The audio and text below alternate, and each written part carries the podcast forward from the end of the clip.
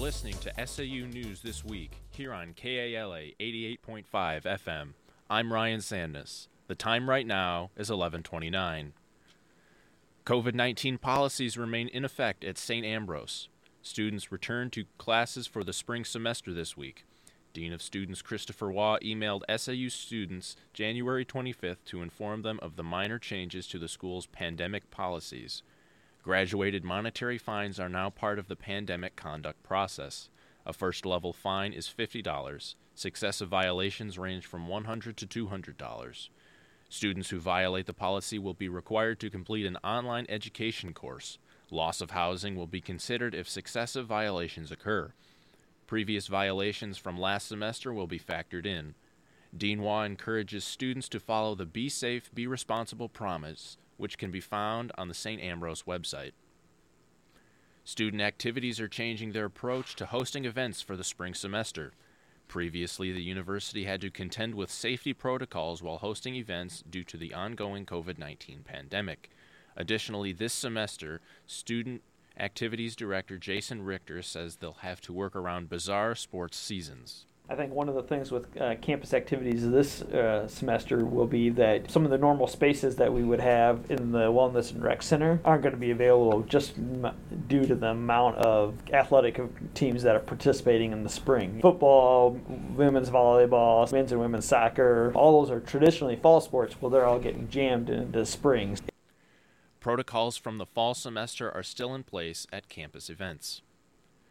The St. Ambrose Nursing Department has received a gift of $2.6 million to fund an endowed faculty chair. Anne Elaine Hinkhouse grew up devoting her life to healthcare. She also had a close affinity to St. Ambrose University, assisting in the training of SAU health science students and earning an MBA from SAU in 1994.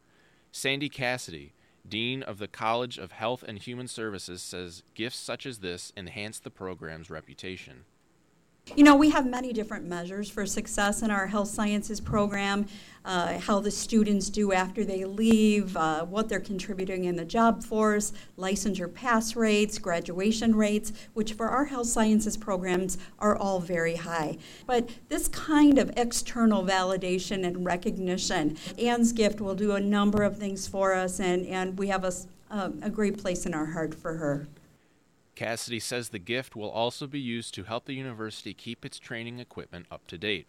One example is expanding the use of high-fidelity patient simulators. These sophisticated, lifelike mannequins can mimic the full spectrum of human physiology. Assistant Professor Katrina Browning will serve as the first Anne Elaine Hinkhouse Endowed Chair faculty member. She is in her second year as the chair of the St. Ambrose Nursing Department. The St. Ambrose University Business and Healthcare Sales Program has been elevated to full membership by the University Sales Center Alliance, USCA. The program joins 55 other colleges and universities in the U.S. and 3 in Europe. The St. Ambrose program is the only undergraduate sales degree program with full USCA status in the state of Iowa. The program was launched in the fall of 2016. A major announcement from the NAIA yesterday.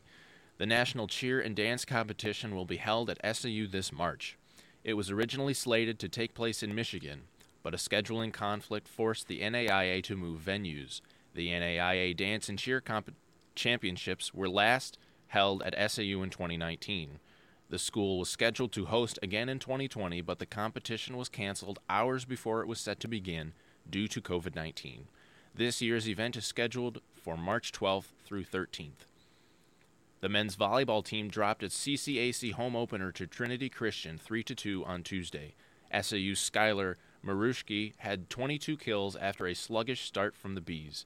The Trinity Christian Trolls moved to 1-1 overall. St. Ambrose hosted number 4 ranked Missouri Baptist on Thursday. The men's basketball team won big over Cardinal Stritch University on Wednesday, 69-46. The Fighting Bees moved to 5-1 in the CCAC. Seniors John Kerr and Michael Williams joined junior Ben Scholes in double figures on the night. The Bees travel to Lincoln College on Saturday. That's all we have for you on this edition of SAU News This Week. Tune in right here on KALA 88.5 every Friday at 11 to hear the latest news from the St. Ambrose University campus. I'm Ryan Sanders. Have a great weekend.